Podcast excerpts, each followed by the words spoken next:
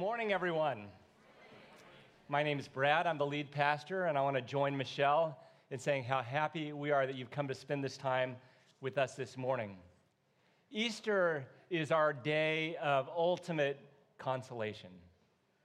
It tells us that even in seasons of sorrow, that delight is never completely a stranger to us because Christ is risen. So, because it's a day of delight, just for fun, I thought I'd share an image from my social media feed that tickled me. yeah. He is risen.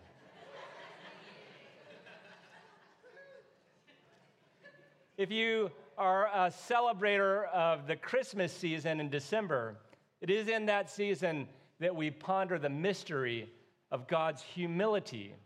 We sing of how it is that God comes veiled in flesh. But the page turns when we come to Easter. We are entered into an encounter with the majesty of God, His power unveiled to us to let us know that there is no power in our world greater than the power and the presence of our God. Reflecting on the majesty of the risen Christ, Pastor John Ortberg from just up the road said these words well. He said that Jesus is the hinge of history, He's the hope of the oppressed, the inspiration of the dying. He is the King of kings, the Lord of lords. He is the greatest teacher who ever lived, the greatest mind that ever thought. He sparked the greatest movement that ever spread. He offered to us the greatest gift ever given. He alone mastered life. He alone conquered death. He alone overcame sin. He alone grows more present with every passing year. He is the Son of God, the Savior of the world, and the victorious risen King. Can you say amen? And because Christ is exalted, and because Christ is present everywhere we are, we are people in every season who are never without hope. There's a man named Frederick Buechner who was a Presbyterian pastor in the last century. More concisely than John Ortberg, he simply said, The resurrection of Jesus means that the worst thing is never the last thing. These are words of good news indeed. And so, for all of us who, in the course of this season of life, have experienced things that feel like the worst thing that could possibly be for us, the presence of the risen Christ assures us that while it feels terrible, it is not the end because of the resurrection of Christ. This is our good news. And yet, it can be strangely hard to hold on to the gifts of Easter. If you're an old person and you watch that comedy Seinfeld, George Costanza talked about the shower that did, did not take. You remember that? He's like, he gets all sweaty, and if he takes his shower too soon, he's just sweaty again. The shower did not take, didn't make any difference in his life. It's possible for Easter to not take in our lives. We get dressed up, have a big meal, celebrate with friends, but does it really make a lasting difference in the world in which we live? Our real problems, the things that plague our hearts and minds. There's a lot of things that we know really do change our world. In our context, we talk these days a lot about how artificial intelligence, AI, how that will change our world. I actually asked ChatGPT just the other day what jobs will go away because of artificial intelligence. And the chatbot told me that it's likely that software coding and medical diagnosis and tax preparation, all these kinds of things are in all likelihood going to go away. Our world will change because of artificial intelligence. Even homework may go away. Can all the kids say amen? amen. But does the resurrection of Jesus change our world and change our lives like that? Or is it just kind of a nice idea that we drag out when we're feeling a little low? If we struggle with that question, we are not alone. There is every evidence in the gospel stories that Jesus' young disciples who had been with Jesus for three years struggled with the exact same question. In John chapter 20 and verse 8, it says that the other disciple who had reached the tomb first also went in, and he saw and believed, for as yet they did not understand the scripture that he must rise from the dead. And then the disciples went back to their house. I can't think of a less impressive telling of the story. This disciple reached the tomb and saw and believed, sort of. He believed, but he didn't quite understand what the implications were. And then they all went back home, yeah, as if they needed a nap after all the intensity that they had been through. But as the living Christ moved amongst his people, he changed their hearts, he changed their perspective. He changed the essence of their being. And then through them, he changed the world. And as the living Christ moved amongst his people over the decades, whole aspects of human culture began to be eliminated, just like aspects of our world that artificial intelligence will eliminate. We think about what went on in the Colosseum, the practice of the gladiatorial events, how it is that the ancient Romans uh, experience as entertainment, the basic torture of people. But that practice would go away in large part because followers of Jesus said that this is not consistent with the God who loves people. Or the practice of infanticide, the casting aside of unwanted children who a father of the family did not deem to be worthy to live. This was a common practice in the ancient world.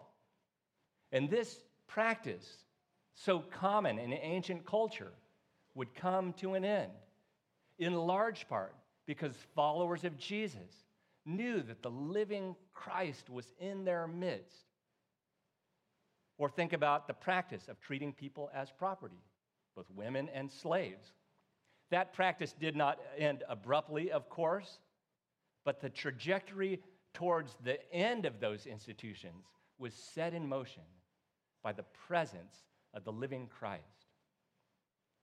The presence of the living Christ changed the world dramatically because individual Christians were changed in their affections, in their convictions, in their courage, in what it was that they wanted to live for, and what it was that they were willing to die for. And the question that we should ponder today is how might the living Lord want to meet us? What gift might he want to impart to you today? And what change in our world might we participate in as we are convinced in our inner being that he is with us? I want to make some reflections on the scripture that kind of lead us in that direction. But before we go to some headier ideas, I simply wanted to hear you give you the opportunity to hear from a member of our community. If you were here on March 26, you heard uh, Chris Smiley, one of our part time staff, uh, give a message about the hope of the gospel. Uh, because he has so much to say, when we were preparing for it, he just said, like, that's just like the tiniest little first half of the chapter of my life. So, Chris, come on up. And um, I've asked Chris just to say a few more words about what it's been like to live as a person who's experienced multiple bouts of cancer, to uh, experience radiation at age three, and what it means then for him to find hope in the presence of Christ. Give him a round of applause.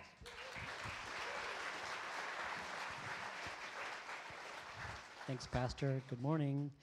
Happy Easter. so, yeah, um, every day I wake up and uh, face a very difficult situation with my body.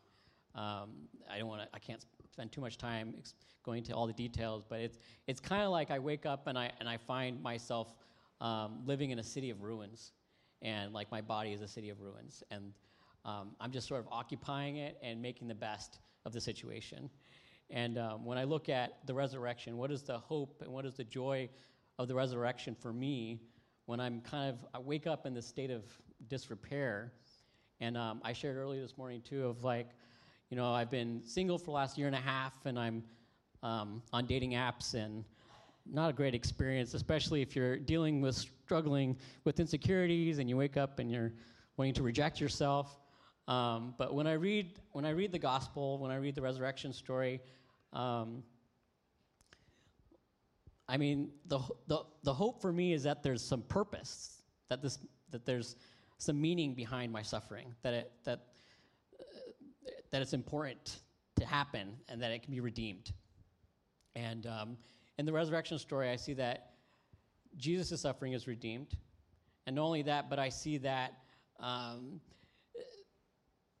the wounds on, on Jesus' body, he, he's wounded. Um, there's, it's almost like his suffering is part of his wholeness. And the same thing with me, like there's something about my brokenness being part of my wholeness. And when I look at the resurrection story, I'm invited to touch God's wounds, to enter into the story and see that Jesus is wounded and to touch his wounds just like the disciple Thomas touched his wounds. And God touches my wounds. And there's something beautiful in that exchange, in that story. Um, there's hope, there's joy, um, and there's something about um, the triumph of life over suffering um, that I'm invited into when I express faith and worship and uh, reach out to God in the midst of, of that suffering. Um, I'm, I'm ex- exercising faith that, that life triumphs and that Jesus' life triumphs in my life.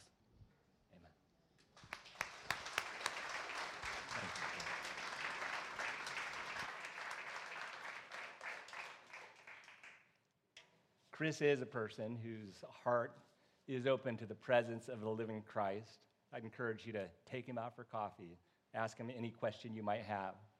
But I also want to unfold a little bit of the life perspective of a person in the Bible whose heart also was open to the presence of the living Christ.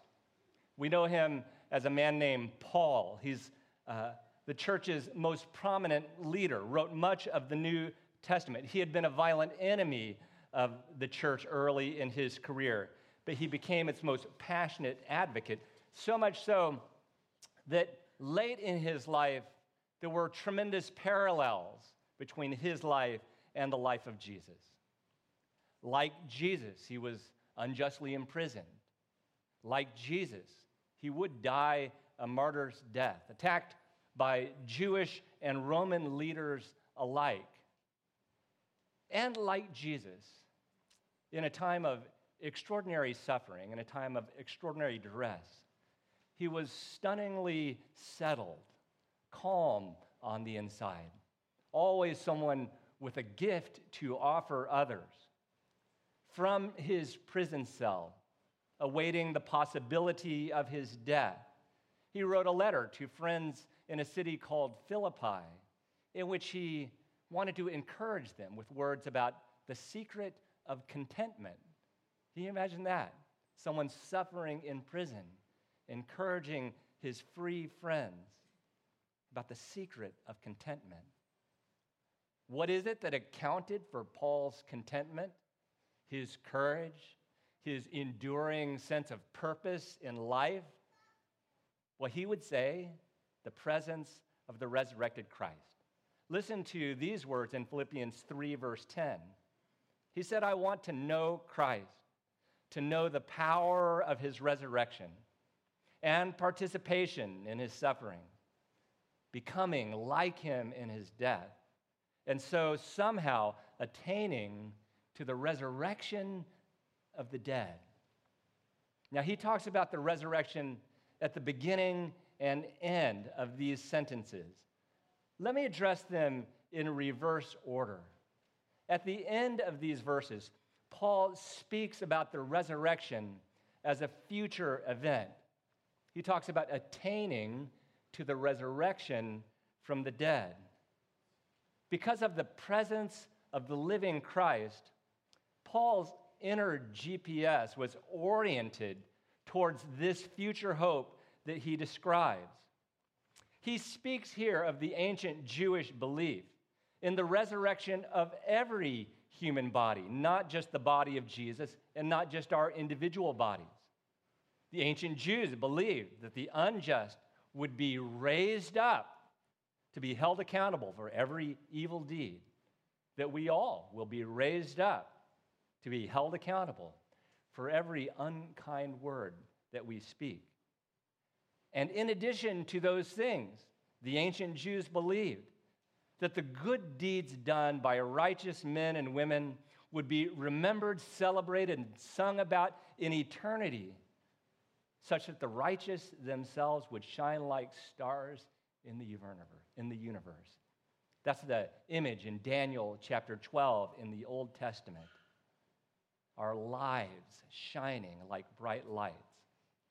Paul's hope is to get to that moment, to attain to the resurrection of the dead, not just to arrive there, but to arrive there in a certain way, to stand without shame, without regret for the things that he did or did not do. And he anticipated that something mysterious would happen to his physical being in that moment. In Philippians 3:20, he says, "We await a savior, the Lord Jesus Christ, who will transform our lowly body to be like his glorious body." Paul here is saying that God doesn't just remember us, but he so loves us that he's going to reach into whatever one must reach into to restore the entirety of the human person. If you're on social media, you may know that I lost my father recently. And so I feel connected to this idea that my father's warmth is connected to his smile. His compassion is connected to his physical strength, the way in which he carried people who were weak. This text is saying that God will not let his people go. He doesn't merely have faint memories of us, He will do everything that needs to be done to restore us completely. Now, this belief in the resurrection of the body, the statement of God's power and great love for us, it is unique in all the world's religions. If you know me, you know that I have great admiration for all kinds of wisdom that we can gain from the world's religions, but we should acknowledge the differences as well. And this would be the most central difference that we should acknowledge. There is only one religion that speaks of a God who so cherishes the human person that he restores the whole human person. It's only Christians who believe in the resurrection of the body. And throughout human history, the promise of the resurrection of the body has always expired, inspired extraordinary hope and courage for God's people. The promise of the resurrection of the body has inspired hope for people who labor for justice. If you are concerned about matters of justice, in an information society, you will have access to all kinds of things that just seem wrong in the world. You and I will see images of people who seem like they were innocent and their lives have been stolen away. And that can make the work of justice absolutely unbearable to us. So sometimes we talk about compassion fatigue. We just can't go on. We need to know the promise of the resurrection of the body, that no matter what has happened to tender, vulnerable souls, no matter how far destroyed, God in love, passion, and compassion can restore. This is the nature of his love. The resurrection of the body tells us that evil men who have done terrible things will stand accountable. And therefore, we are free if you don't get the conviction, if you don't get the law passed, and it seems like evil people uh, thrive, the resurrection of the body tells us that it only seems that way for now, and that God will have the last say. The resurrection of the body has inspired hope for all who suffer in our bodies. And many of us in these days know the suffering of cancer and dementia and arthritis and countless kinds of pain where it just seems like our insides don't work as well as we want them to work. We feel like we're falling behind in a world where everyone looks beauty in social media. The resurrection of the body tells us that in a fallen world we do experience pain, but that it will not be the last word about us. The God of glory intends to glorify your physical being. And this is a word of hope. And the resurrection of the body has been a source of inspiration for all who seek vocational purpose in a world of suffering. That God cares not just about our minds or our souls, but that He cares about our bodies has always meant that Christians have been on the forefront of caring for human bodies. I think about advancements in medical science. In every culture, there have always been healing practices. But so often, access to healing practices has only been available to elite people with a lot of money. And for 2,000 years, it has been followers of Jesus who sought to make medical care available to every person, to treat patients who have diseases like leprosy, with confidence in the Christian's heart that that person is not untouchable that God cares about that person. Paul's hope was to attain the resurrection of the dead. And so he had courage and vision for a meaningful life. And this, this hope for a future changed everything about how Paul lived in the present. He said, In this life, I want to know Christ to know the power of his resurrection, I want to participate in his sufferings, becoming like him in his death. These are dark words in some ways, but Paul is acknowledging here that the power of the resurrection, while real, and Paul experienced healings and liberation from prison, yet it was not a magic wand to him. Paul continued to suffer in this life. There's one mysterious passage in the book of Second Corinthians where he talks about a thorn in the flesh. No one quite knows what it is. But we do know that it was troublesome to him, so much so that he pleaded with God on at least three different occasions that it be taken away. And for reasons that God chose not to reveal, God did not remove that thorn.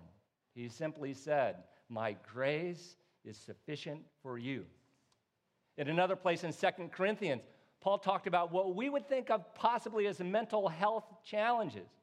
He talked about his experience of despair in vivid terms.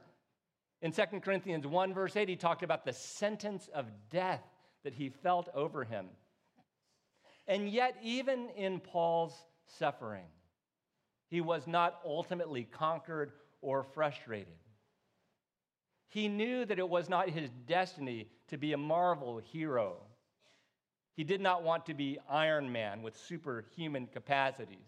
He did not aim to be Thor with superhuman strength.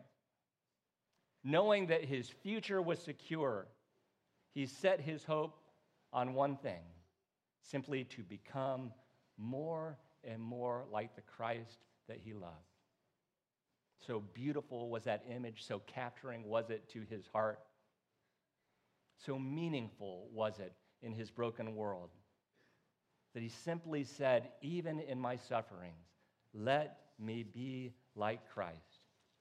And he lived with confidence and hope that all of his labor, then, whether his labor in success or his labor in failure, he lived in confidence that God would raise it all up, that he would glorify his body and then glorify his work. Paul's life was absolutely transformed by the presence of the risen Christ. And the invitation for us today here is to drink of the stream that was Paul's hope, to open our hearts to the electricity of that power. Pastor Tim Keller, pastor in New York, said that if Jesus rose from the dead, then you have to accept all that he said. And that if he didn't rise from the dead, then why play with it at all? Why worry about any of the things he said? Tim Keller is saying, give Christ a chance.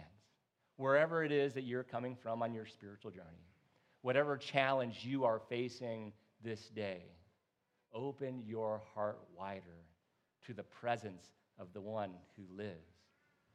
Brennan Manning, a former Catholic priest, said that for me, the most radical demand of the Christian faith lies summoning the courage to say yes to the present risenness of Jesus Christ.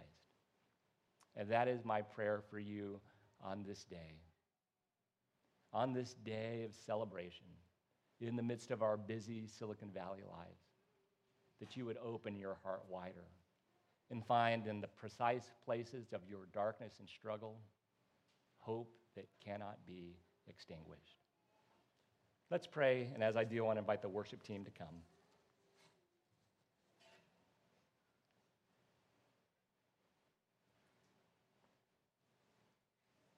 God, we open our hearts wide to you.